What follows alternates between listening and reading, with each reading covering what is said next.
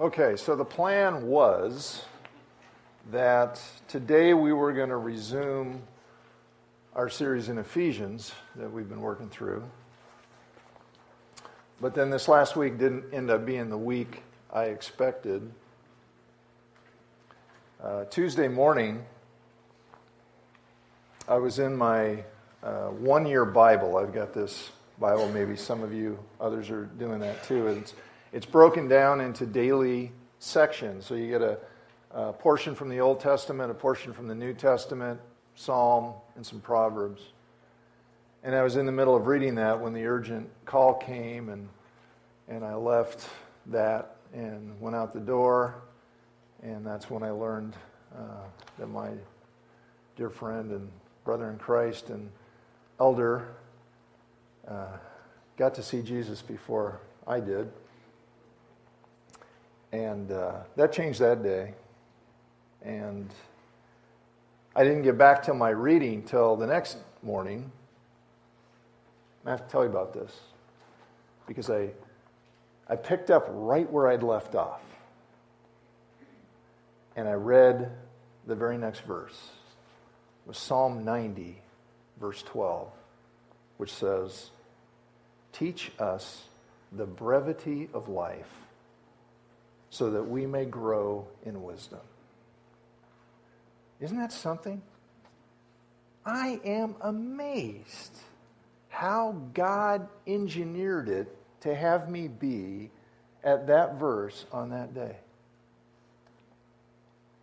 Teach us the brevity of life. Teach us how brief life is. So we can grow in wisdom, so we can be wise because when you understand that life is brief, you live differently. It changes your perspective. When you realize that the future will be here before you expect it will be. And it makes you ask this question what is the future that I'm expecting?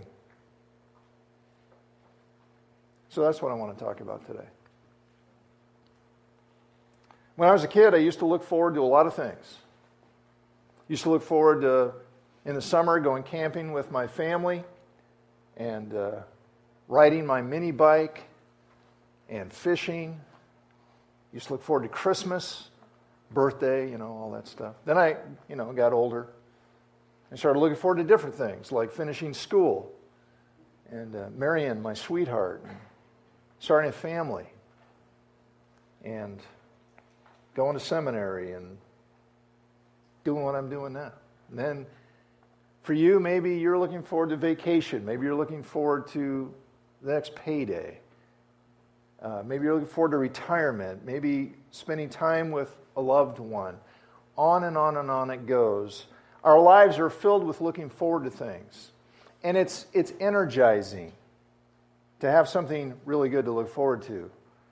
Uh, have you noticed that you can put up with almost anything if you know that something really good is coming afterward? Have you noticed that? But there's a problem. The things we look forward to in this life, they're good, but they're not good enough. They're not good enough to get us through the hardest times. And there's reasons for it. One, one of the reasons is that, that the good things of this life are so uncertain. You might really be looking forward to something, but what if it doesn't happen? What if your true love never comes along? Or what if it turns out you can't have children? Or your dream house never gets built. What happens if the investment falls through? What happens if the medical treatment doesn't work? If something that you're really looking forward to doesn't happen, you're going to be disappointed. And worse, if you don't have something greater to look forward to, you're going to get discouraged. You're going to get maybe bitter. You might despair. Good things are very uncertain in this life. And good things are also temporary. Even the best things we experience, we look forward to them so much. You go on vacation, you couldn't wait. It's so great. And then it comes to an end. You got to go back to work. You got to go back to school. It's temporary. Payday, the paycheck, man, is that temporary?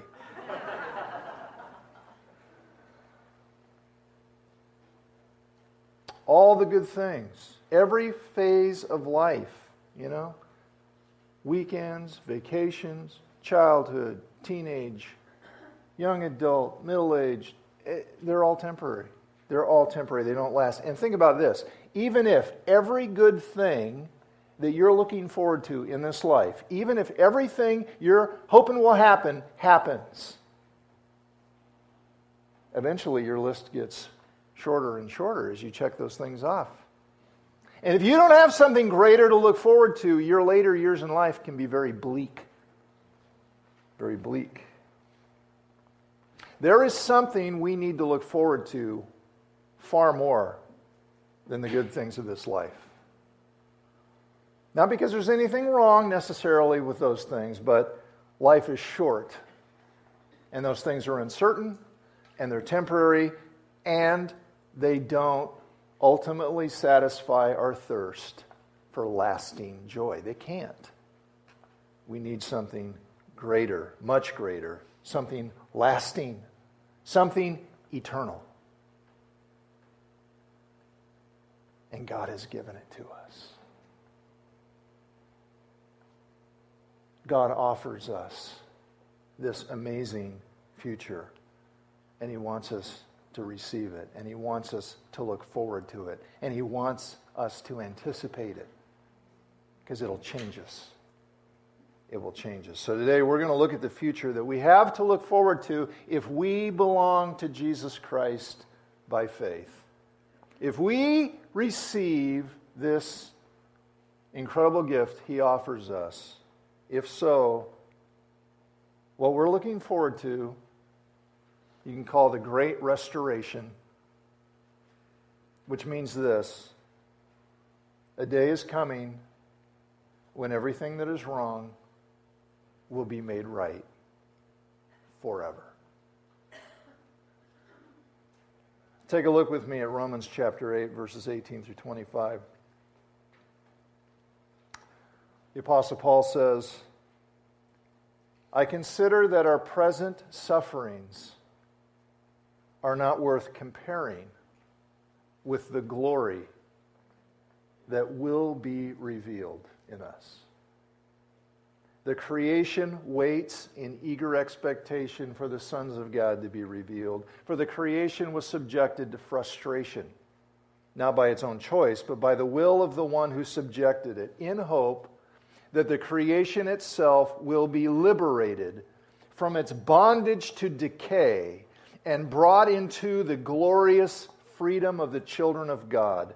We know that the whole creation has been groaning as in the pains of childbirth, right up to the present time.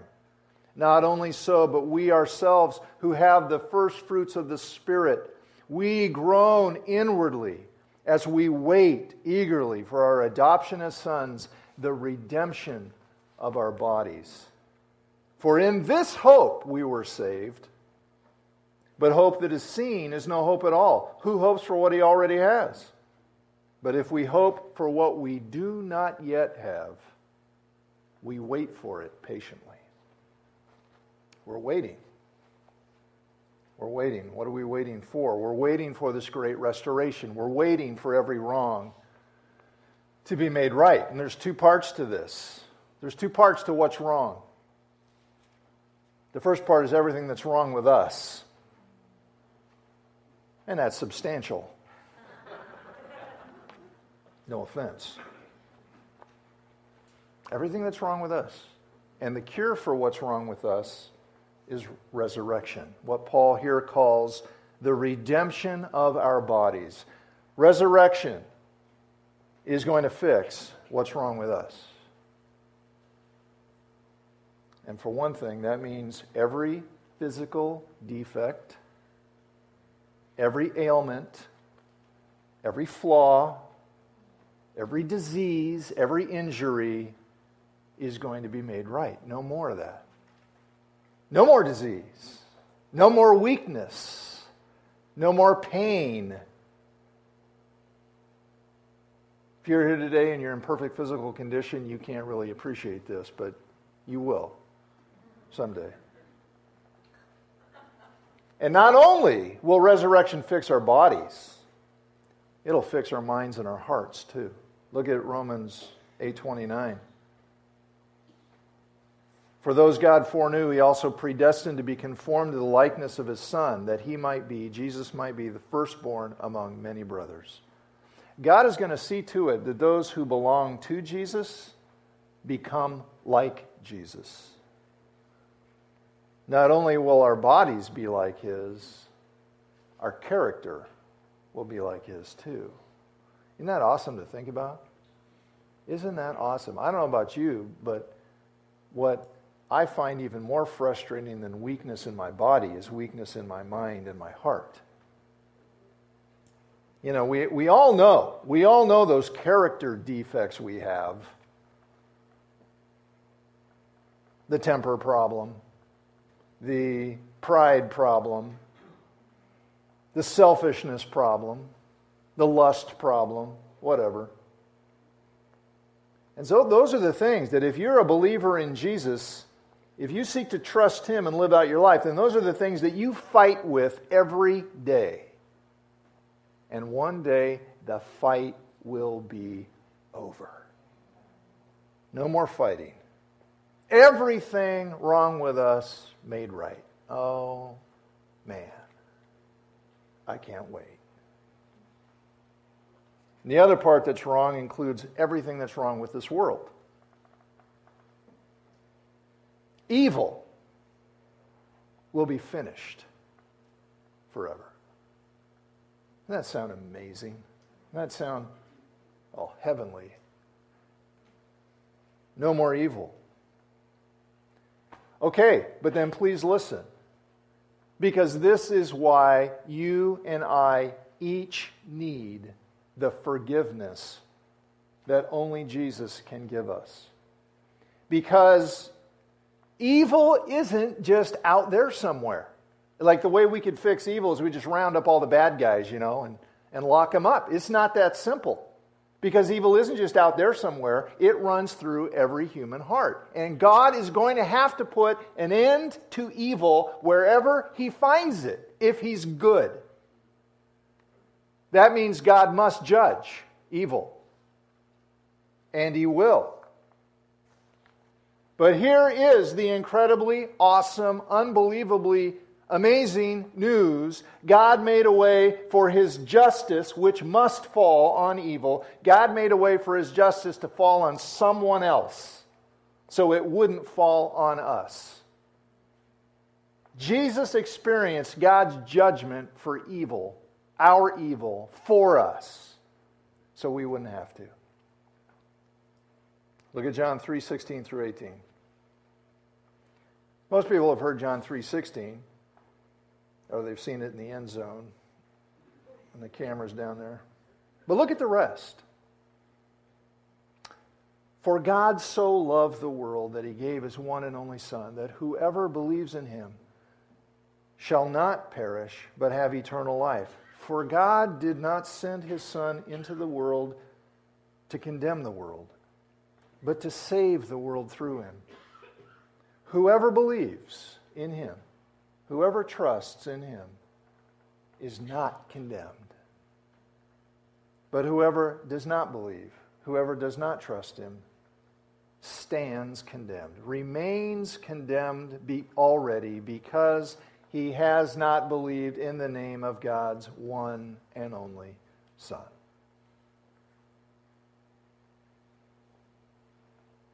If you don't rely on Jesus, if you don't rely on Him to pay for your sin, then you have to pay for it yourself. When God judges evil and finally puts an end to it, because justice will be done. And it will be done either on the cross of Jesus Christ or it will be done in hell. And by how you respond to Jesus, you decide how justice will be done for you. You want Jesus to pay for it? You want God to consider it taken care of on the cross, or you want to pay for it yourself? If you receive Him, if you embrace Him by faith, you receive His pardon that He offers you. He will forgive you right now. And one day He will transform you. But if you reject Him, He will exclude you from His presence forever. That's justice. One way or another, every wrong will be made right. Every wrong will be made right. That's what these verses in Romans 8 are telling us. The curse that God placed on this world because of our sin will be lifted, and all creation will be made new, including us. Every wrong made right. And this is the best part. This is what all this is leading toward. Then we will enjoy the presence of God forever. Look at Revelation chapter 21. The Apostle John sees a vision of this great day that's coming. And he says this Then I saw a new heaven and a new earth, for the first heaven and the first earth had passed away. There was no longer any sea. I saw the holy city, the new Jerusalem, coming down out of heaven from God prepared as a bride beautifully dressed for her husband. And I heard a loud voice from the throne saying, Now the dwelling of God is with men, and he will live with them. They will be his people, and God himself will be with them and be their God he will wipe every tear from their eyes. There will be no more death or mourning or crying or pain, for the old order of things has passed away. This is what Jesus died to make happen. This is what he died to make happen. Every wrong made right so that we can experience the very presence of God himself. 1 Peter 3:18 says, "For Christ died for sins once for all, the righteous for the unrighteous, to bring you to God." Notice, please notice, it doesn't say he died to bring us to heaven. It says he died to bring us to God. The presence of God. It's God's presence we need. It's God's presence we're longing for. Whether we realize it or not, we all want joy. We look for it in so many ways, and so many of them are so stupid. But we're all craving joy. We long for it. We thirst for it. Where is it? Psalm 16:11, in your presence there is fullness of joy. At your right hand are pleasures forevermore. We want it. We thirst for it. We long for it. But in this life, we experience it so seldom. So, so we just we just get little tastes of it. Just a little taste of joy. And it's so good, you know? Maybe it's a beautiful sunny spring day when all the blossoms are going nuts and hopefully your hay fever is under control. And it's just so beautiful, and you just get this taste of joy, or you hear a, a song, and it makes you want to get up and dance. Or your favorite person in the world embraces you and gives you a kiss. Or you catch a really, really big fish. You just get this taste. We taste the joy, and it never lasts. It never lasts. And then, and then, Sometimes we go through really hard experiences and they just suck the joy right out of our soul. Why? is joy so hard to find? Why is it so fleeting? Because we were made for God and nothing else will satisfy. It won't. We want, we need, we long for the presence of God. And this world is disconnected from God. It's really important that you get this. It is. If you think that the whole point of becoming a Christian, of becoming a follower in Jesus, putting your trust in Him, if you think the point of that is being forgiven of your sins, you're missing it. Forgiveness is not the goal, God is the goal. Forgiveness is how Jesus gets us to the goal. Forgiveness is Jesus getting rid of the barrier between us and God so we can experience the joy of his presence. That's what Jesus died to give us. Don't settle for less. Now, I want to be very clear. If we've received Jesus into our lives, God is with us now because he comes to us in the person of his Spirit. He comes to dwell within us. And that is so much better than not knowing him. But as great as that is, it's still just a taste of what's to come. In fact, verse 23, Paul calls it the first fruits of the Spirit. It's the first fruits, just the first taste. The full harvest, the full banquet is still coming. It's not here yet. Uh, until we are resurrected, until we are transformed, our experience of God is limited. Paul says in 1 Corinthians 13, Now we see, but a poor reflection is in a mirror. And you got to remember what mirrors were like when Paul wrote this. It was just a polished piece of metal. It wasn't the, you know, that clear thing that we've got today. Says, we, we just, we want God's presence, but it's like looking in a, a dull, dark mirror. But then, but then, face to face, face to face, every wrong made right, the great restoration.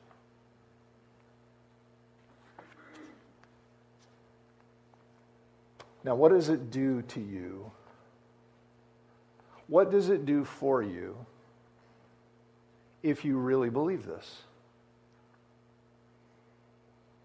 What, what does it do if you actually look forward to this great restoration and you keep it in mind and you remind yourself and you remind one another of this? We remind each other.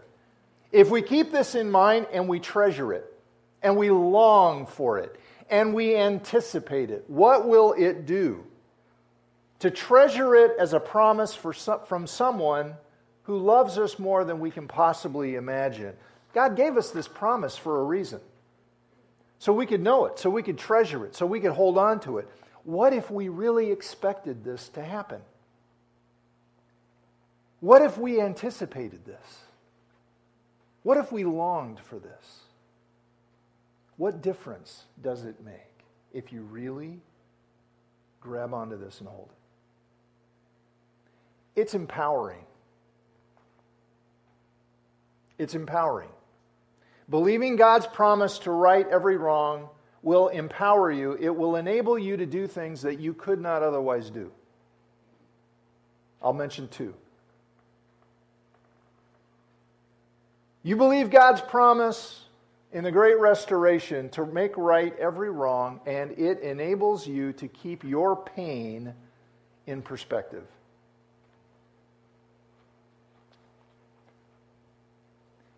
It enables you to keep your pain in perspective. To be blunt, life hurts. Not all the time. Especially in this country where we enjoy such freedom, so many good things. We have, most of us, food, all kinds of good stuff, good medical care, good living conditions. But you know, even here in America, life can be incredibly painful at times. Because our world is broken by sin. I mean, you just stop and think about all of the suffering in our world, and we only know the parts that make it to the news, there's much more. you think about all the suffering, all the, all the agony in our world, just even in the last decade the earthquakes, the tsunamis, the economic hardships, wars, terrorism, murders, rapes, child abuse, thefts, countless injustices, small and large. And then think about all the lives that are just hurting because of disease,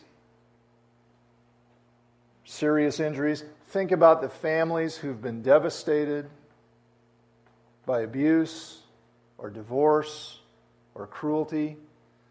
Think about all of the people left behind when a loved one dies.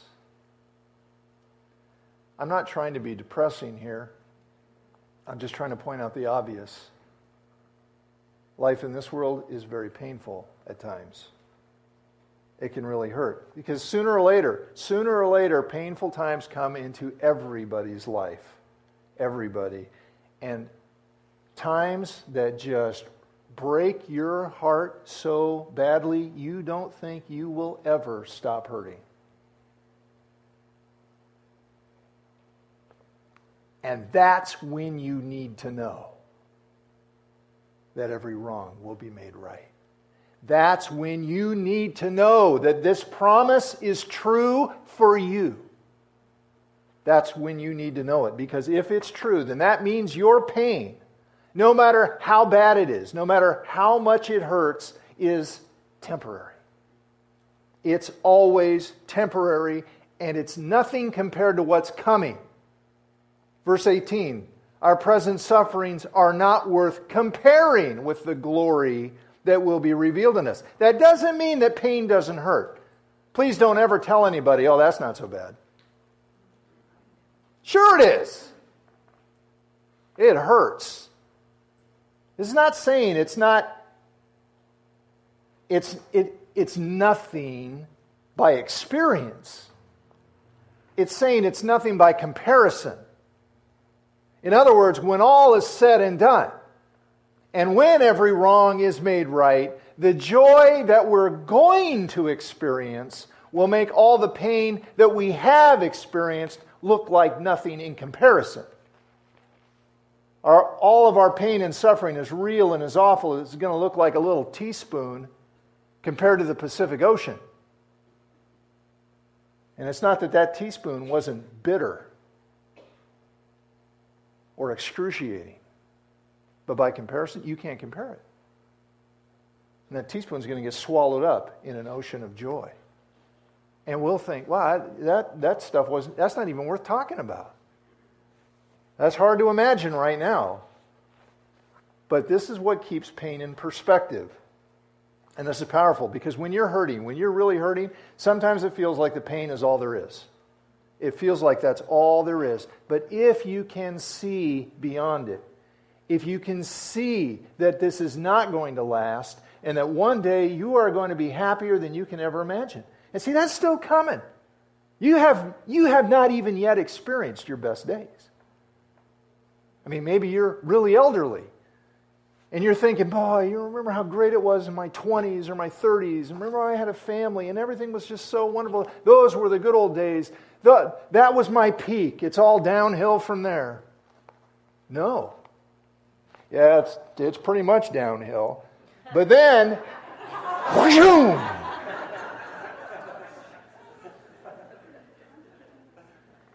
you haven't yet experienced your best days.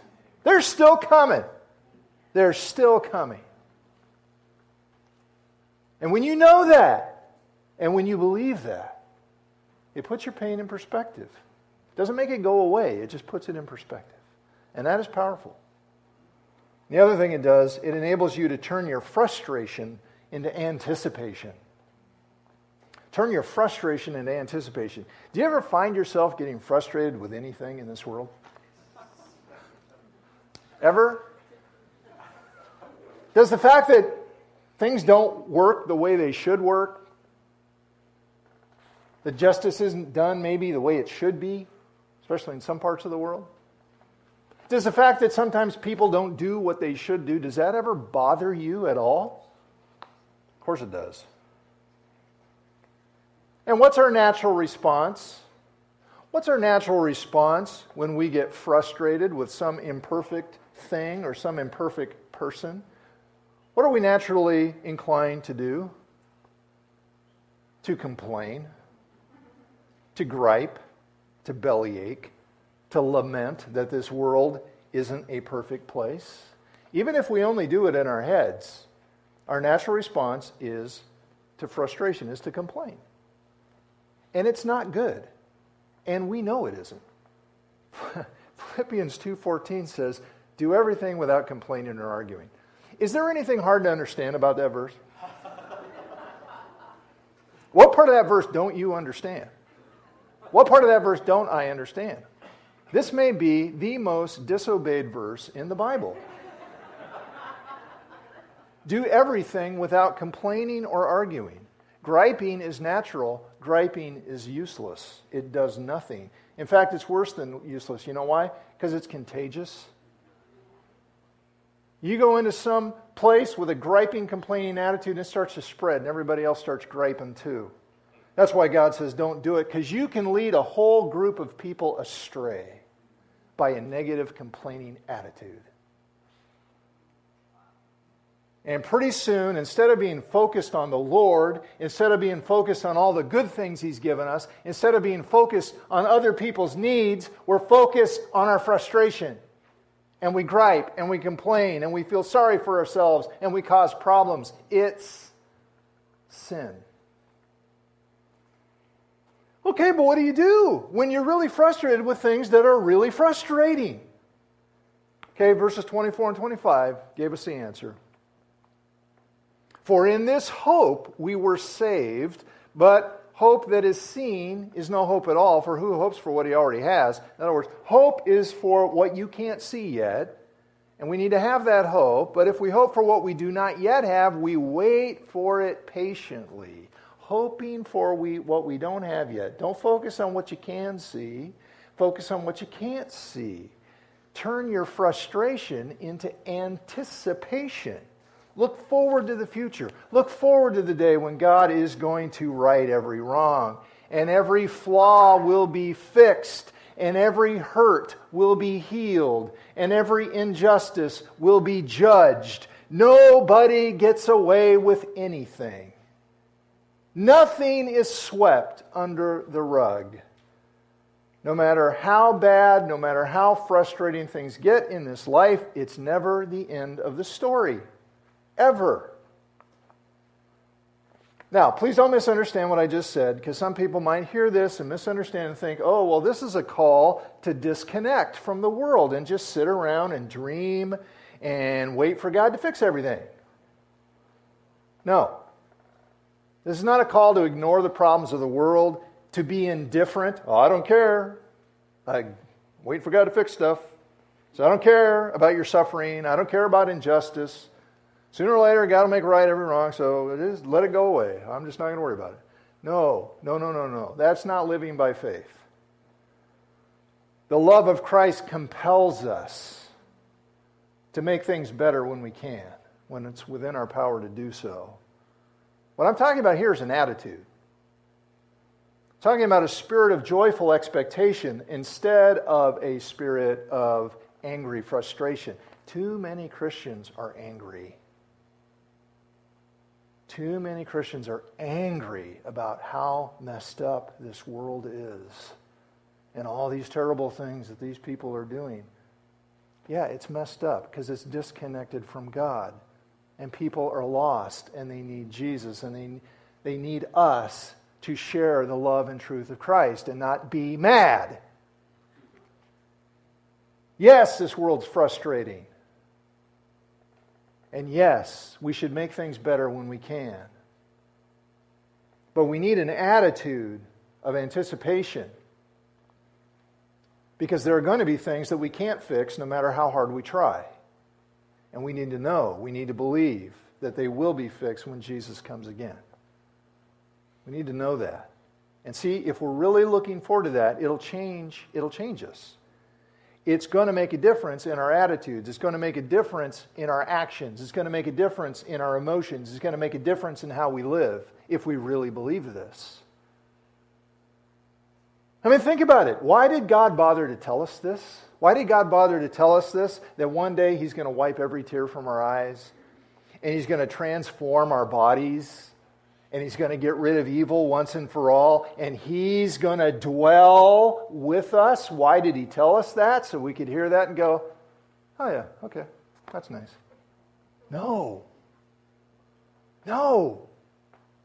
He told us that so we could grab onto that promise the way a drowning man grabs onto a life raft. And we go, Yes, I need this. I got this. This gives me hope. I can handle the hurts. I can handle the frustration because I know something's coming and it's great.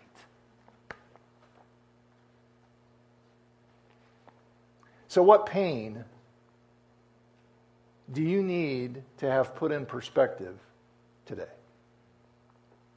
What frustration do you need to turn into anticipation today? Whatever it is, you hold it up to the light of this promise and let God change your perspective change your attitude. Let this promise of the great restoration, a new, a new body, a new heart, a new mind, a new heaven, a new earth. No suffering, no tears, no dying, no fear, but a future of endless joy in the presence of God Himself. Let that promise empower you today. Ask God to help you hold on to this promise and to believe it. And not just today, but tomorrow and the next day and the next day and the next day. And when you find yourself looking forward to something really cool in this life, that's good. But don't let that be the main thing you're looking forward to because it's not going to be enough. It's not going to be enough. Ask God to help you hold on to his promise for our future.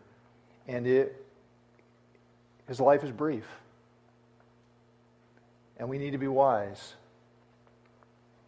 And when we know that, we understand that, we believe that, it'll change how we think, it'll change how we feel, it'll change how we live. Let's do that. Let's ask God right now to help us with this. I just have to give the invitation because if you are here today and you have not yet said yes to Jesus and his incredible pardon, and you've not said, Yes, God, please, let your justice be done on the cross of Christ for me, because I don't want to pay for it myself, and I want what I'm longing for without even realizing I've been longing for it. I, I need your presence. And you ask Jesus today to give that to you, and he will. Whoever will call upon the name of the Lord will be saved. His name, the Lord, is Jesus. Call on him and ask Him. Say, I am sorry, I need you, I'm messed up. If I wait till I'm better, I'll never come. So you come, Lord, and change me. Forgive me and give me the hope of this future transformation to come. Do that. Father, we ask you right now to take this promise and just drill it into our hearts and minds because we are so prone to forget it. And we are so prone to get frustrated. And we are so prone to just get swallowed up in our pain.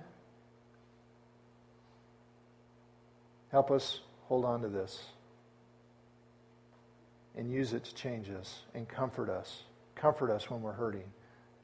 Give us that anticipation of being with you. We thank you in Jesus' name. Amen.